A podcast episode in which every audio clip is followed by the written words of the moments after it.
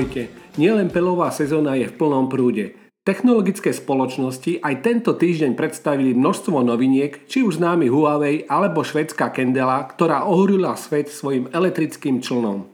Sprevádzať vás budú Liset a Richard. Tak si teda prejdime, čo sme vybrali. Tento týždeň bol Svetový deň telekomunikácií. Tí skôr narodení, ktorí si pamätajú 90. roky, by vedeli rozprávať, aká to bola nevďačná doba. Nie len sociálne siete neboli, ale dokonca museli si poradiť aj bez mobilov. Viete, aké boli počiatky telekomunikácií? Ceny benzínu a nafty vyleteli do vyšin. Napriek tomu mnohí varujú, že ani dnes nezažívame maxima. Ako sa zdá, čaká nás horúce leto a ešte horúcejšia jeseň. Preto sú na nezaplatenie rady, ako sa dá ušetriť. Každý ušetrený liter sa totiž počíta. Huawei predstavil novú sériu smart hodiniek, ako i ohybný smartfón Huawei Mate XS2.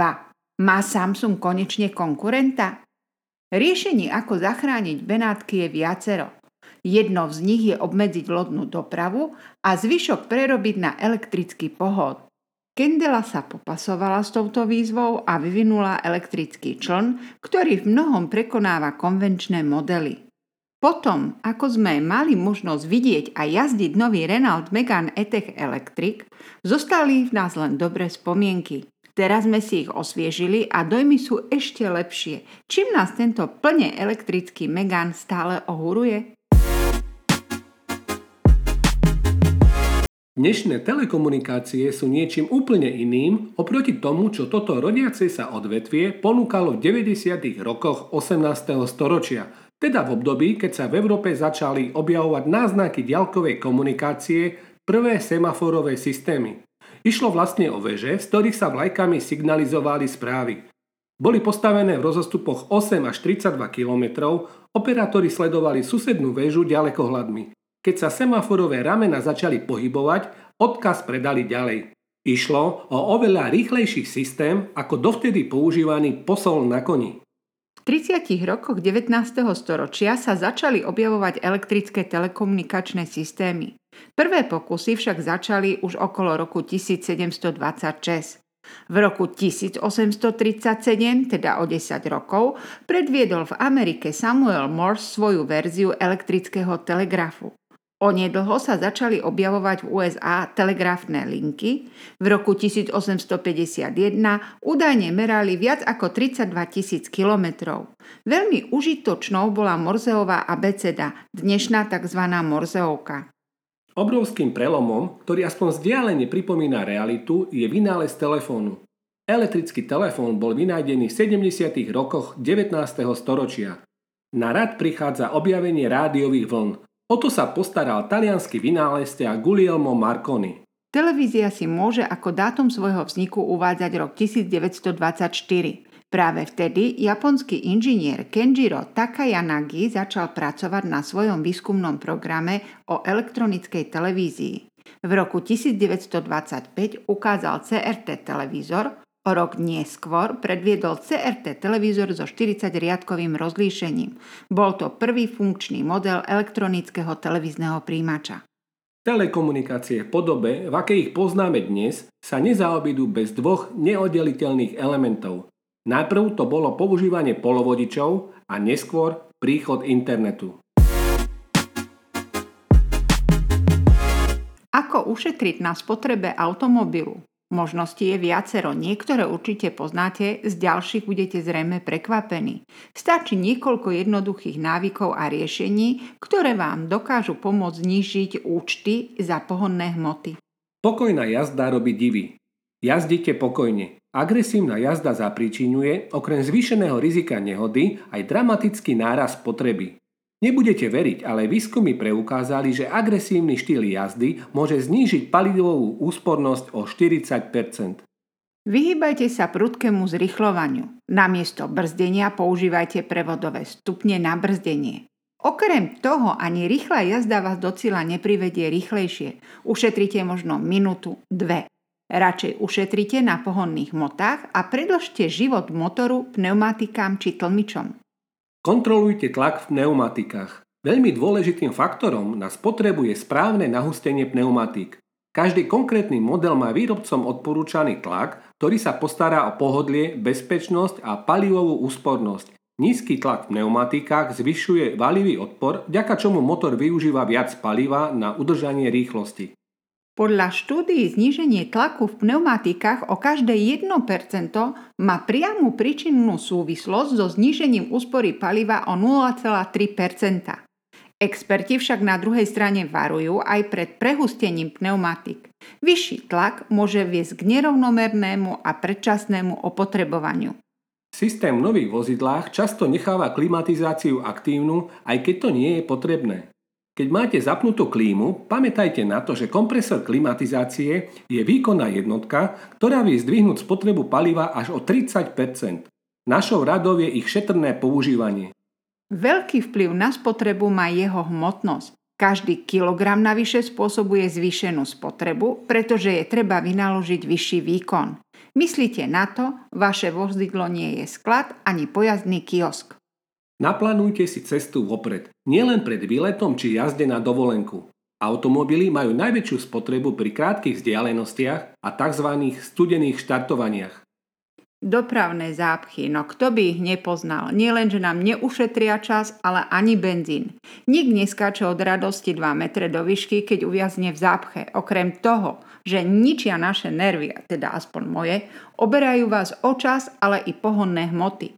Sústavné zastavovanie a rozbiehanie zaťažujú motor, tlmiče i prevodovku.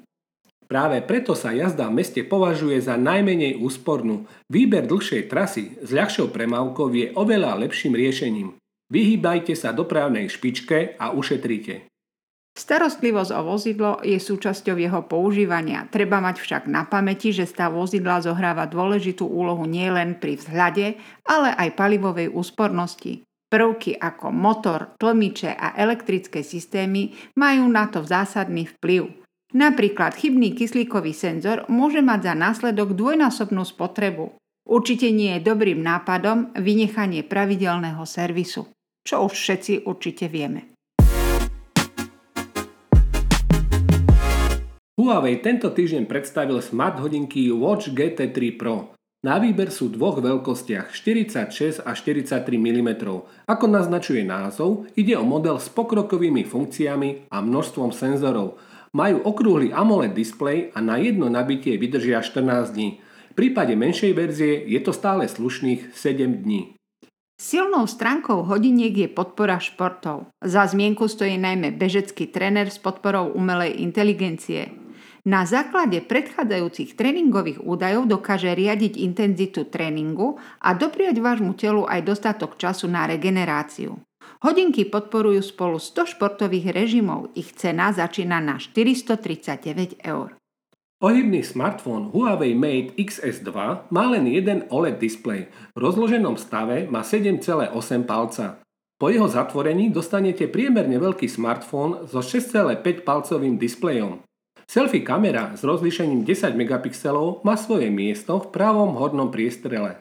Poháňa ho Qualcomm 8. generácie sparovaný s 8 GB rámkou a s 512 GB internou pamäťou. Predávať sa bude za pomerne prehnanú cenu 1999 eur.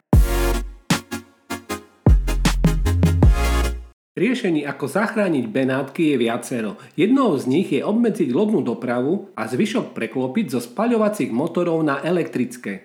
Švédska technologická spoločnosť Kendela sa popasovala s touto výzvou a vyvinula elektrický čln, ktorý mnohom prekonáva konvenčné modely. Zaujme hneď na prvý pohľad, čln sa nepohybuje po vode, ale nad ňou. Inžinieri využili konštrukčné princípy z leteckého priemyslu na vývoj počítačom riadených krídel. Tie zvyšujú účinnosť o neuveriteľných 400% v porovnaní s bežnými rýchločlnmi. To umožňuje Kendele C8 doslova letieť nad hladinou s dojazdom dlhším, ako ponúka akýkoľvek iný elektrický čln. A to napriek tomu, že má pomerne malú batériu. C8 vyvinie maximálnu rýchlosť 30 uzlov. Pri rýchlosti 20 uzlov odoberá z batérie 20 kW energie. Dokáže sa plaviť 2,5 hodiny bez dobíjania. Majiteľa vyjde takáto prevádzka na zhruba 8 eur, čo znamená až 90% zníženie nákladov v porovnaní s motorovým člnom podobnej veľkosti. Motor Kendela C-Pod dokáže bežať 3000 hodín bez údržby. Pre bežného používateľa znamená 20 až 50 rokov bezproblémovej plavby. Výrobca predstaví svoju prvú Kendelu C8 na Salone Nautico v Benátkach o týždeň, presne v sobotu 28. mája, kedy sa zúčastní aj vytrvalostnej súťaže medzi elektrickými členmi Eregata. Potom, ako sme v španielskej slnečnej Marbele mali možnosť vidieť a jazdiť nový Renault Megane E-Tech Electric, zostali v nás len dobré spomienky. Teraz sme si ich osviežili a dojmy sú ešte lepšie.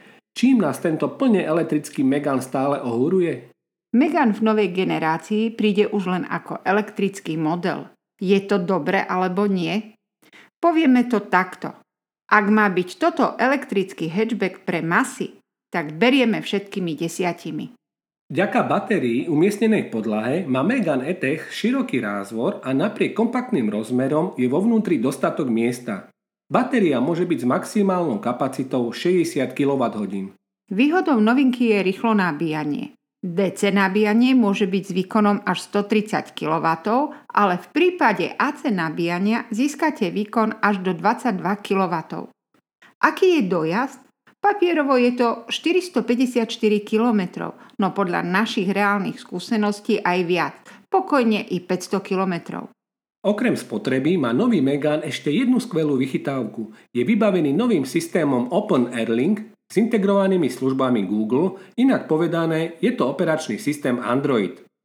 Aktualizácie systému, aplikácií, ako i riadiacej jednotky sa vykonávajú bezdrôtovo – cene vozidla máte až 5 rokov používania dát bez príplatkov v Európskej únii. Dáta potrebujete napríklad aj pri navigácii, kde sa zobrazuje samozrejme i doprava. Výhodou je, že navigácia cez Google mapy je prepojená s elektromobilom. Ak si napríklad zadáte cieľovú destináciu priamo počas navigácie, vidíte, s akým stavom batérie do cieľa dorazíte. Výpočet odhadovaného dojazdu je dosť presný. Geniálna je ďalšia vec. Do Renaultu Megane E-Tech sa viete prihlásiť s vašim Google účtom. Máte tak k dispozícii vaše predplatené aplikácie. Prihlásenie s telefónom Android nám však nefungovalo, tak sme sa prihlásili priamo cez obrazovku elektromobilu. Naopak sklamalo nás, že keď sme prechádzali aplikácie, ktoré sú k dispozícii, napočítali sme len 34 dostupných apiek, zväčša len audio aplikácie. Chybal napríklad taký Waze, internetový prehliadač či akákoľvek apka sociálnej siete. Vlastne máme pocit, že to, čo sa dostalo v tomto systéme, je veľmi podobné ponuke aplikácií, ktoré viete ovládať aj cez Android Auto. V prípade, že sa vám Renault Megane E-Tech páči, objednať si ho môžete už teraz. Prvé kusy by mali na Slovensko doraziť už počas augusta 2022. Náš podcast zahrňa len čas toho, čo môžete vidieť v našich videách, storkách či prečítať si v článkoch, ktoré pre vás každý deň píšu naši kolegovia. Tešíme sa na vás opäť o týždeň. Ahojte. Ahojte.